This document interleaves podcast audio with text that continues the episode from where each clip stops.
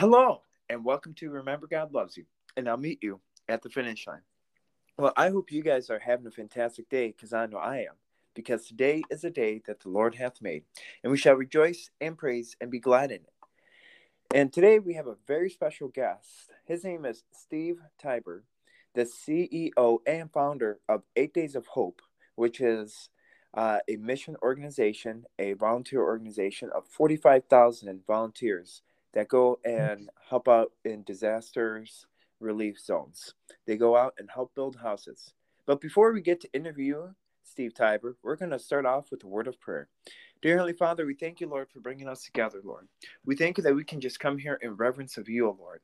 We pray that this interview can go well and that we can just share the gospel through uh, this interview and that we can impact lives and that we can also bring people closer to you, Lord. And we just pray for uh, Steve and his wonderful work and his wonderful mission project that he's doing through this eight days of hope, Lord. And we just pray for the organization that it can impact and change lives. May you bless us as we continue this day. And in Jesus' name we pray. Amen and amen. Well, welcome to the show, Steve. Thank you so much. Thank you for having me. I'm looking forward to it. No problem. So let's start off. So what?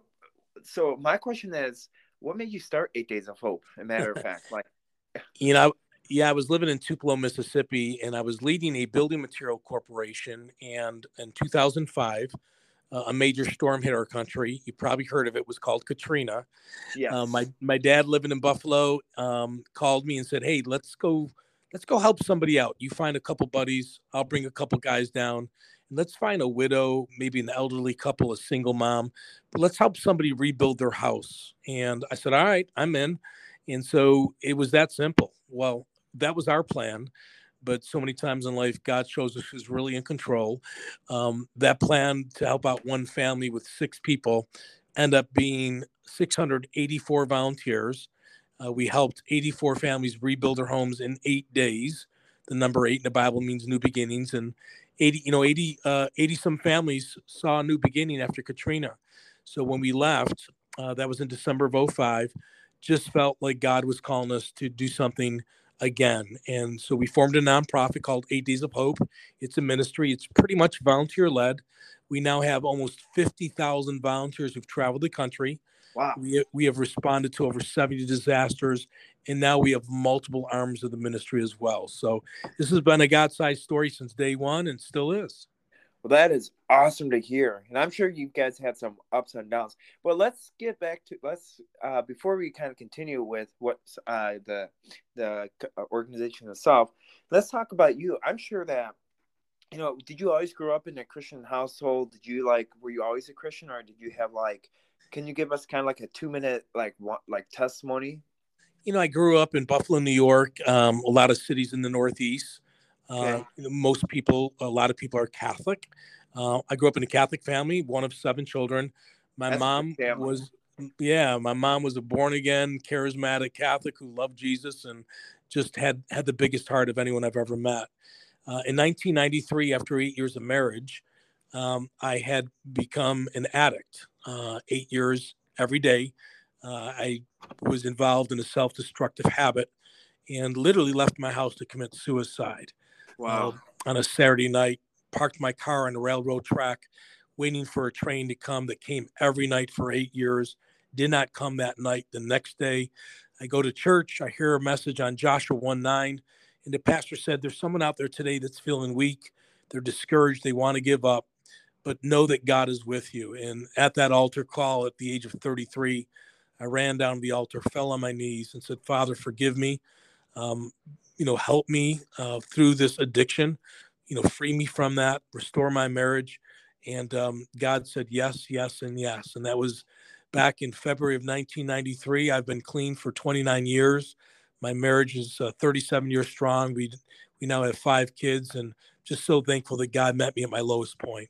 Wow. So what do you tell? That's that's amazing. Um, what do you tell somebody that's dealing with an addiction? Like it doesn't matter any addiction. What do you tell somebody that's dealing with it? Like uh, what words of encouragement? Yeah so you know if you're an addict yourself I, I just want to encourage you that there is hope. You know, I, I tried everything I could do to try to stop my self destructive habit, and I could not do it by myself. And, you know, God met me right at my lowest point. Now, after I gave my heart to the Lord in February of 1993, you know, I went to meetings and I, I and I changed my friends. Uh, I joined a local church. Um, my whole life changed. I mean, I wasn't the same person, and you know, it it was um, it was a lot of work, but it was so well worth it. You know, I, I respect myself. Um, my marriage is is you know nothing's perfect, but man, it's pretty close. I mean, my my wife is amazing, and God has blessed us. Now, if you have somebody you love that's an addict, I'll encourage you very quickly to do something simple: never stop praying. Don't don't enable. Don't don't look the other way. Stand on truth, but never stop praying. I had a lot of people praying for me for those eight years, and those prayers really worked. Amen. So is that so is Joshua 1 9 your theme Bible verse? It is. You know, the, the scripture says, Have have I not commanded you to be courageous? Um, uh, do not be terrified, do not be discouraged, for the Lord that God is with you wherever you go. And so, you know, ever since that day when I heard that sermon on Joshua 1 9, you know, I was scared that day. I, I was giving up. Um, I felt like I was alone. And, you know, God never leaves us we leave him we we stray but he's always with us and you know so i lean on that verse even now here i am what 30 uh you know almost 30 years later uh, that's still the verse i hold on to. Wow. So what do you so you have good days and bad days for like you know for listen for my listeners and for anyone that might be like that's tuning in. You know there's so you know you accept jesus christ and you're on fire for the beginning but then even I throughout my life and stuff, there are times when I kind of felt like I was in my stale of my faith.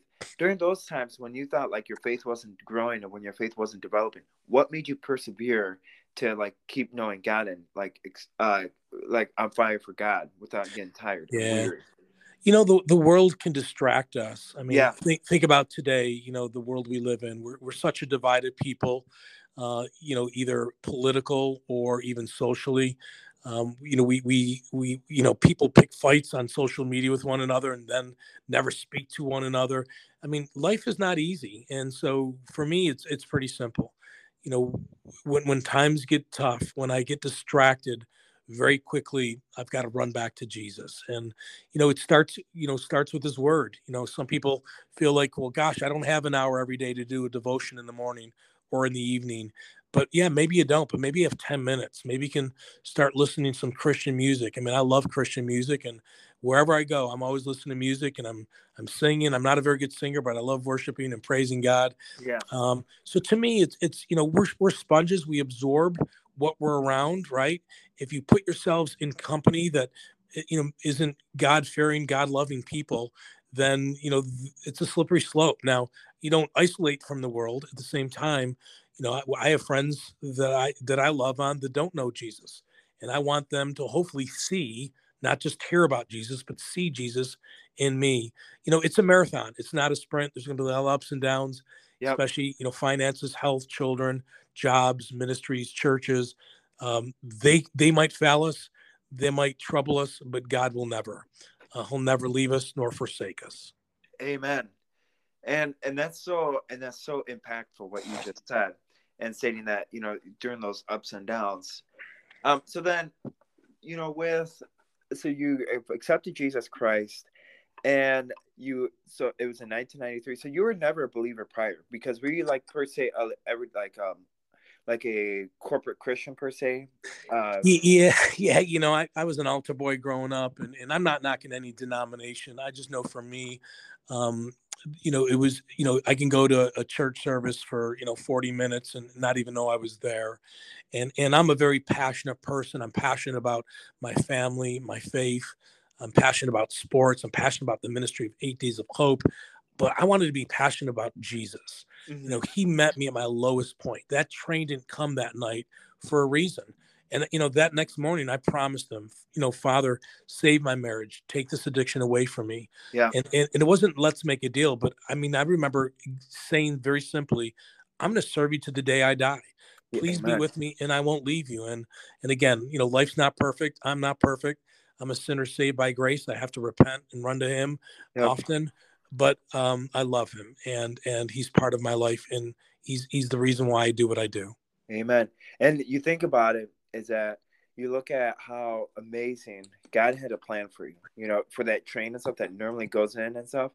And, you know that how awesome is that? You look back on it, and you're man thinking, I just I'm just dumbfounded, and thinking I'm just kind of glorifying God and saying wow, God, you do have a plan for Steve, you mm. know, and how awesome is it that you didn't send that train, you know, that normally comes in, and that's a little bit. I mean, a lot of people are thinking, well, that was maybe a coincidence. I don't say that's a coincidence. God has a plan, you know. Yeah. Not, nothing is a coincidence in this day and age. You know, you know, you, yeah, you say it so well. You know, we moved to Mississippi in 1999. That was never our plan. My wife and I had uh, 13 siblings living in New York. Our parents were here. We, we were the first ones to leave. And if I don't live in Mississippi, I could care less about the hurricane. I mean, I would have cared, but I would not have cared to go and do something. Yeah. And and so you know when you're living in the state, you get hit by you know a hurricane. You know, never did I even think for a moment that God would allow me to be a founder of a national ministry. I mean, who am I? I mean, I'm just Steve. I mean, he's yeah. God. And yet, to your point, nothing happens by coincidence. It doesn't happen by accident. So it's part of his overall plan. Yes. So then jumping to so jumping to Christian music as well, because you uh, also hit a point of Christian music. What is your favorite? Who's your uh, what is your favorite favorite Christian song? Wow. So right now there's a brand new song out, and it's a friend of mine and a friend of the ministry. He's a brand new artist. Actually, today it just hit number one on Billboard Christian songs. It's called Who I Am. It's by Ben Fuller. He's a brand new artist. Actually, he's on tour with Zach Williams right now. And he actually comes to Eight Days of Hope. So he'll be with us in December when we do our next big rebuild trip in Lake Charles, Louisiana. He'll put on a free concert, but it's called Who I Am. It's an amazing song. Um, he's an amazing writer. Uh, yes, I like For King and Country. You know, I like Phil Wickham. There's a lot of great artists. You know, I've, I've uh, been a part of the music industry for the last 29 years uh, as a volunteer leader of a, a, Christian music festival. So I've got to know a lot of the artists, and, and it's uh, actually yesterday I was in Nashville uh, hanging out with some some friends in the industry. So um, you know, Christian music to me is very important. Oh, absolutely. Um, I'm with the same thing with you. Have, um, in Wisconsin, they have this festival called Life Fest, which is a big mm. Christian. Um, we were, we were there. We were yeah. there. You know the funny part is, um, I actually somebody told me about Eight Days of Hope, and a matter of fact, I flew to. Um, well, we I think we had a like I flew there and stuff. It was like in Buffalo, New York. You have like a sub headquarters, and you also have uh, your major headquarters. Actually, is you're in. Tup is it in Missouri? No, it's in Tupelo, Mississippi, Tupelo. where I was where I lived I for twenty years. Okay. Yeah, and then we have a satellite in Buffalo, New York, and Cedar Rapids, Iowa. Yes. Okay. I was thinking MS. I'm thinking, okay, it's gotta be Missouri. No, it was okay. I am so sorry about this in Mississippi, and it was. Um, I definitely can tell you, um, it was fantastic. Um, and I would have to like, you know, tour, not tour, but I like to kind of take a look around and, um, you know, visit up there when I have another opportunity. Sure. Um, and I think it'd be a pretty cool for my podcast, my minute, my podcast to kind of like get behind the scenes because I'm all about organizations, Christian mm. organizations, uh, like getting them out there and helping, not helping them, but like saying, okay, this is the behind the scenes because it's like to, you know, not only are we like they helping them out, but it's just you know all that. But we can talk for that at, at a later date. Sure. But I like to kind of discuss, you know, so you started so you accepted Jesus Christ, and then what made you move to Mississippi? Was was it because you know, as Christians and stuff, you know how when we're tempted, or if we're like, if we truly want a brand new start, we change our lifestyle, and that might have to require us to either sell or move out of our house or move somewhere else. Is that what kind of like started that, or what? you know, in 1993, when I became a believer, very quickly I thought God was calling me to do the go into ministry full time. So, you know, I spent a couple years in, in in in school, and I and I, and I thought I was going to become a pastor.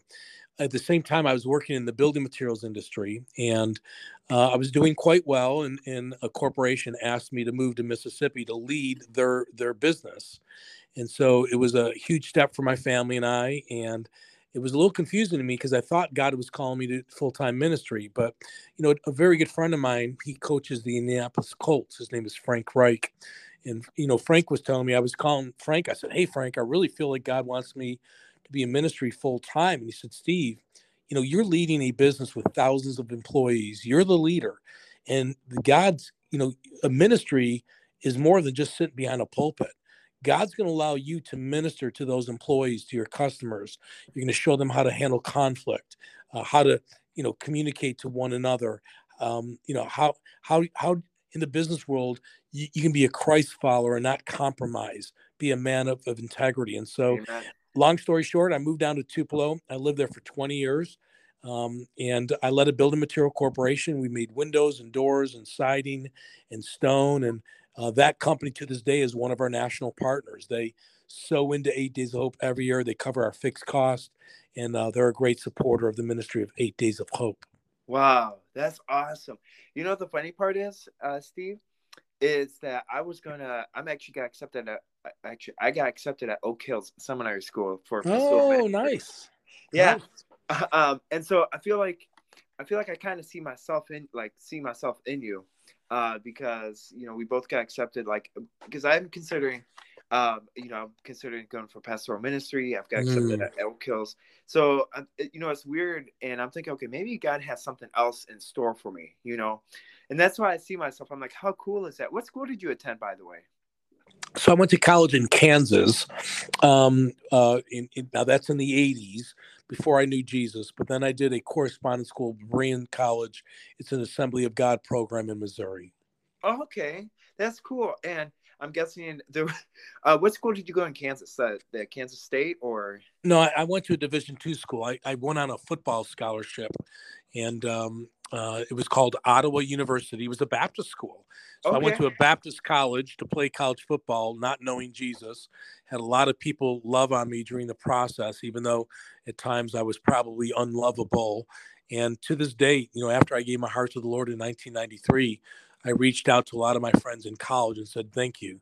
Thank you for being Jesus to somebody who uh, didn't know him because I remembered how kind they were, uh, even many times when I probably didn't uh, didn't warrant that kindness. So, yeah. Um, yeah, so I was in the Midwest for a while and up in the Northeast, and uh, again now I'm back in Buffalo as we speak. Wow, that's cool. You know, I just think of how God has been working in your life. Now, you so what happened is you you went to school in 83 and then you what did you study at kansas at the division two school? Business management or yeah yeah so uh, communications public relations. So i grew up in the sales and marketing world and then ended up becoming a you know a leader of a privately held business the corporate leader. And um, but the sales and marketing background it's amazing because you know you know i think back to college and it's just amazing. You said it earlier in this interview you know God, God is not a God of coincidence or accidents. You know, He's preparing us for what where He's taking us. And you know, it's Abraham and Isaac. You don't know what's on the other side of the mountain, right? But He yep. does. You know, I think back to college. Back in college, uh, I had the opportunity to be the radio station manager of our college radio station, and I did that for like two years. I loved it. Thought I was going to go into radio, and then I saw that people didn't make a lot of money in radio unless you made it big time. So I walked away. But here I am here we are, you know, 30 uh, some years later, 40 years later, and God has allowed Eight Days Hope to have a national radio broadcast heard in 205 markets that I get a chance to be a part of.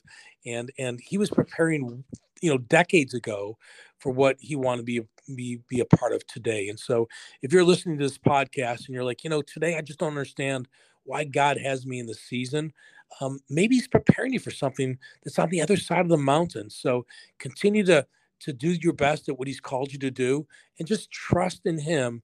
He knows what he's doing. He does. He knows what he's doing. You moved to Mississippi, and then you started the program. Did you go to like Louisiana first, or did you like start building the Eight Days of Hope while it was in Mississippi in the beginning stages of it? Yeah, so our first trip ever was in December of 2005. We went to Bay St. Louis, Waveland, Mississippi, which pretty much is where the eye of the storm of Katrina passed. It looked like a bomb had dropped. There was no power, no water, no buildings. Actually, there was no power in that area for almost 90 days. That's and, um, yeah, so we took 684 people with us, uh, from December 5th to December 12th, and we rebuilt 84 homes, uh, all for free, of course. Uh, and we, we left. That was our first trip of now 72 trips later, 17 years later. Uh, we now have gone all over the country. We help people after disasters. Our biggest trip was Houston after Hurricane Harvey. We brought 4,692 people there. And in eight days, we rebuilt 808 homes. So the ministry has changed a lot. God's blessed us with millions of dollars of equipment. We're pretty much volunteer led. We have 180 volunteer leaders. They're all Christians. They belong to 11 different Christian denominations. So you have Baptists with Methodists, with Assemblies of God, with non denominational. Um, people just coming together, setting aside their differences. We've now completed about $65 million of work. So that's a lot. Yeah, 8,300 families have seen volunteers show up and help them. And today, as you and I record this, we're in Florida, uh, two different markets helping families after Hurricane Ian. So it's been quite the adventure the last 17 years. So the question that I have, and a lot of, of my, I've had some people ask me about this as well. So, what do you think um, so you guys stay there for eight days, or do you guys stay there for longer than eight days? Yeah, so we have two different parts of our disaster relief uh, uh, Eight Days of Hope. So we have a rapid response team that goes to a disaster area within two days and they'll stay multiple weeks. So we were in Florida within three days of Hurricane Ian passing through. We've been in Sarasota and Fort Myers now for two weeks. We're going to be there for three more weeks. When we come back, in six to nine months and rebuilt homes, that trip will be eight days long. So, Eight Days of Hope has multiple arms of the ministry now. Uh, disasters are, are still our most well known arm. But then two years ago, we started a new arm where we build large facilities around the country for free for ministries who providing a safe place for women and children rescued from trafficking. So, you know, these 50,000 volunteers, they like to use their hands. They've been gifted they want to build things and so it's either building a home for free after disaster to somebody who doesn't have the right insurance or doesn't have the means or building safe houses for for women and children rescued from trafficking. So let's go into that a little bit. So when did that when did that part of the ministry start off or has that kind of always been?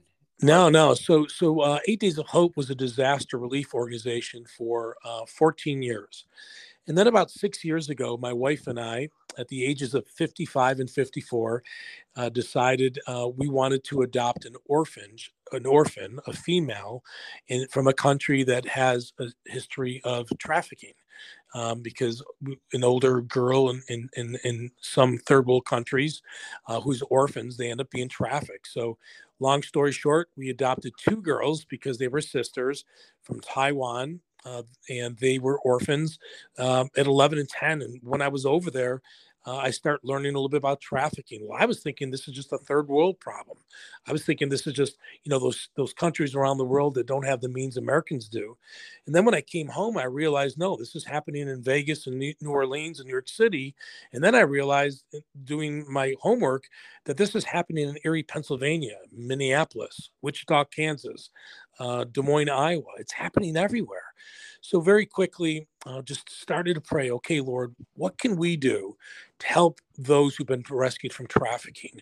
I mean, what can we do to educate the Christian community? And so we started a new arm about three years ago, where we have now just finished a project for Tim Tebow in Tennessee. Uh, we've done a project with Frank Reich, the head coach of the Colts. Him and his wife Linda have a facility for children rescued from trafficking. So, you know, we've built these facilities all around the country. Uh, our biggest one we're about to launch in Ohio. It's going to be a $6 million project. It will be the largest facility in the Northeast for children. Think about that children rescued from trafficking. Wow. Um, the average age of a child um, who's trafficked is about 13 years of age. 20% of the time it's done by a family member. Yeah. and so when kids are rescued we want to we want to provide them the emotional physical and spiritual help they need. That's what eight days hope is doing now. Yep. You know i think of that in my life because i was adopted myself. Oh uh, good. yeah so i was adopted from russia. And so i can re- it, it was actually vladikavkaz russia. So i can relate to what you're talking about and you know i'm all for adoptions. And especially you know how that part of Russia and stuff was a very well known area for human trafficking. And so, you know, I look back and I'm thinking, man, I could have been one of those stats, you know, those statistics, you know, and I'd look at back and I'm like, God was watching over my life, especially when I was in that orphanage and I was the oldest, mm. I was the oldest one at the orphanage, you know, so, um, so that's expanded. And, you know, as we are probably going to kind of wrap things up, what else, what else do you have uh, in store for Eight Days of Hope besides the new opening of the the complex? Like, are you guys building another North satellite on the West Coast, or what's next? For yes, what, yeah. So what's next is next month we'll be launching a new arm, uh, a mass feeding unit. What we've learned is after major disasters like Harvey, Michael, Katrina, Ian, uh, an area of the, the country will go without power for a period of time and there's no food. And so uh, we're going to be launching a feeding unit that um, cost us over a million dollars. Uh, but this feeding unit, we will park at a local church after a disaster, and this unit can make up to 8,000 meals. So wow. um, families that are hungry and have no power, and maybe they had a flood, the refrigerator is damaged, and there's no food, they're going to be able to come to a local church, and the local church will be serving them these meals at no charge. We'll make it for the local church, and that launches in November. So we're really excited about that. So That's between cool. the net, the natural disasters, the rebuilding, to feeding people to the safe houses, uh, people can go to our website, learn more about the ministry. It's eightdaysofhope.com. They can sign up for our email alerts, and that means whenever we go anywhere, we'll invite you to come. It's free when you volunteer with us. We provide food and lodging. We don't charge you a thing. Right now, you know, hundreds of people are in Florida serving people uh, who have nowhere to turn. They're bringing hope to the hopeless. Again, all that information is on our website at eightdaysofhope.com. And that will be provided in the link below. Um, so for anyone that has any uh, questions or they can reach out to the organization and stuff, so as we conclude, would you mind closing us in prayer? Oh, absolutely. Father, we just thank you. Thank you for the, an opportunity to get together with a new friend to share what you're doing, Father. Um, sometimes, Father, we feel like we're not worthy.